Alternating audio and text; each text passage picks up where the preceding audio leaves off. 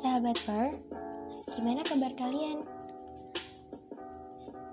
Semoga selalu dalam keadaan sehat ya. Kemarin baru aja kita ngebahas tentang deep talk relationship.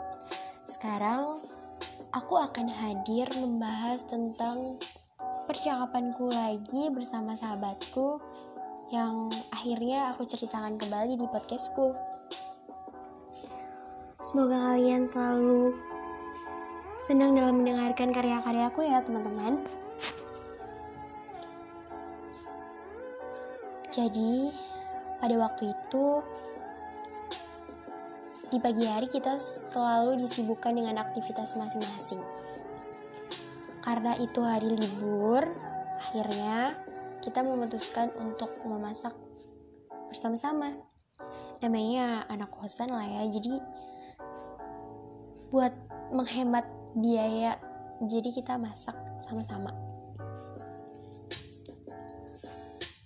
Nah pada saat kita selesai makan tiba-tiba kita membahas suatu obrolan yang lumayan menurut aku ketika diangkat di podcastku kali ini.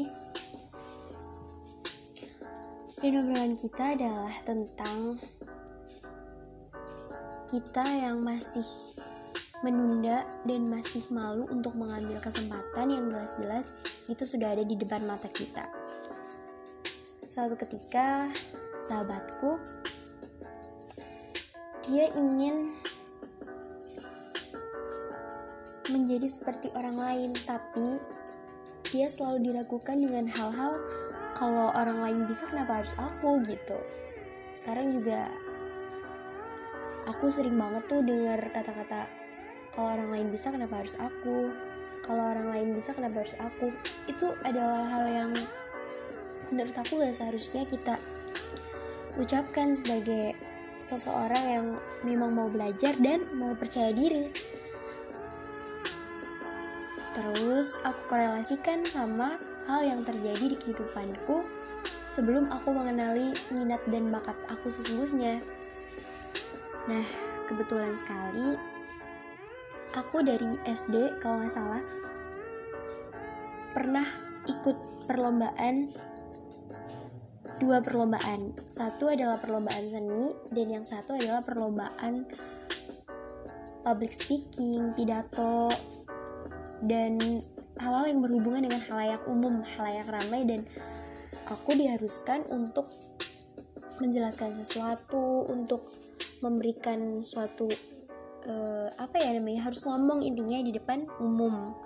Dan aku lihat kedua perbedaan ini. Pada saat aku ikut lomba pentas seni ternyata di situ aku tidak menemukan gairah tersendiri gairah kalau aku tuh suka mengerjakan hal yang pertama ini. Menari menyanyi ya emang memang ada bakat menyanyi mungkin tapi tidak ingin terlalu dikembangkan karena cuman hobi yang iseng-iseng isi waktu luang gitu loh. Nah pada waktu itu aku ikut perlombaan tilawah Al-Quran kalau tidak salah ya. Iya bener tilawah Al-Quran itu kelas 5 SD di situ ada tiga teman-temanku teman-teman SD yang diseleksi. Dan ketiga-tiganya suaranya bagus. Tapi aku yang akhirnya diangkatkan mengikuti perlombaan itu. Satu minggu latihan tanpa henti dengan semangatnya akhirnya bisa menguasai tuh nada-nada yang nanti bakalan diujikan pada saat kita berlomba. Nah setelah hari H datang ternyata aku lupa nada terakhir yang harusnya seperti ini malah aku bawakan seperti ini. Itu yang mungkin menjadikan aku jadi juara dua. Tapi alhamdulillah banget itu pertama kalinya aku memberikan prestasi kepada sekolah. Itu dengan kejuaraan itu teman-teman. Jadi kayak yang oh aku suka ini. Oh ternyata aku bisa dalam hal ini gitu. Akhirnya semenjak saat itu aku memutuskan untuk tidak lagi bergabung dalam dunia seni. Walaupun seni itu banyak banget nggak cuman menari tapi pada saat aku menari kepercayaan diriku tuh nggak ada. Dan nggak bisa memberikan yang terbaik buat sekolah kurang maksimal intinya nah seiring berjalannya waktu di SMP mulailah ada kayak pramuka, osis, ekskul-ekskul yang emang mendukung minat dan bakat siswa. Aku ikut salah satu ekskul pramuka. Nah, di situ tuh bukan hanya public speaking tapi kayak kepemimpinan kita dibentuk, terus cara kita berinteraksi dengan orang yang belum kita kenal, cara kita mengatur tim. Dan itu bagus banget buat kita dan buat anak-anak yang emang masih remaja dan mereka masih dalam proses pencarian jati diri.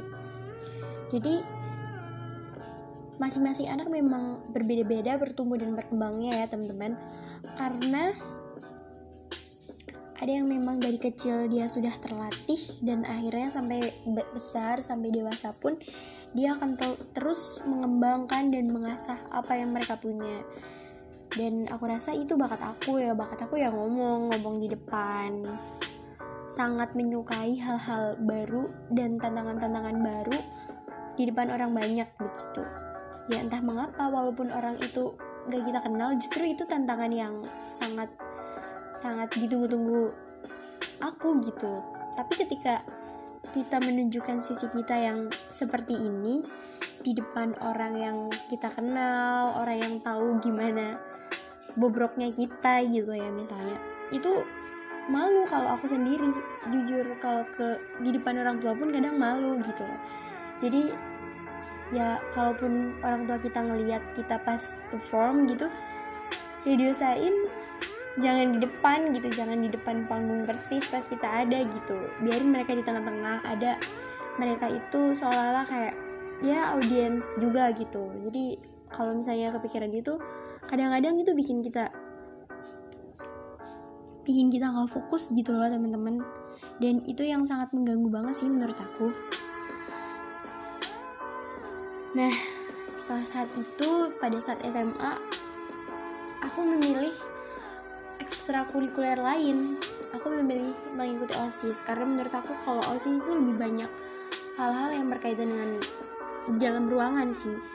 Kalau pramuka kan lebih di dua ruangan gitu. Jadi kedua-duanya ada basicnya gitu. Di OSIS pun begitu, selalu ngobrol di depan adik-adik dan berusaha menjadi suatu sosok yang emang adik-adik itu suka adik-adik itu minati dan adik-adik itu respect ke kita karena cara kita menyampaikan itu berbeda dari orang lain gitu dan itu yang membentuk pribadi yang pemberani sampai sekarang yang ada di dalam diri aku yang aku rasain. So aku rasa teman-teman pun bisa menjadi orang yang lebih punya value itu dengan di teman-teman masing-masing. Walaupun mungkin sekarang belum menemukan minat dan bakat yang sesungguhnya ada di dalam diri teman-teman gak ada teman-teman gak ada salahnya kalau misalnya teman-teman itu menggali menggali sebanyak-banyaknya informasi belajar apa pun di mana pun belajar itu gak cuma di sekolah ya teman-teman karena teman-teman udah hidup di zaman modern yang semua serba digital, semua serba mudah untuk diakses. Jadi aku harap teman-teman bisa lebih berkembang lagi dari aku dan aku pun bisa berbicara di podcast untuk teman-teman setiap hari untuk selalu menjadi sosok yang menginspirasi dan membawakan tema-tema yang menarik pun karena terinspirasi oleh satu tokoh dan walaupun begitu kita tetap menyampaikan dengan cara kita. Gitu deh. Mungkin itu saja dulu ya sahabat per nanti kita sambung di lain waktu. Selamat mendengarkan. Happy always and see you. Bye bye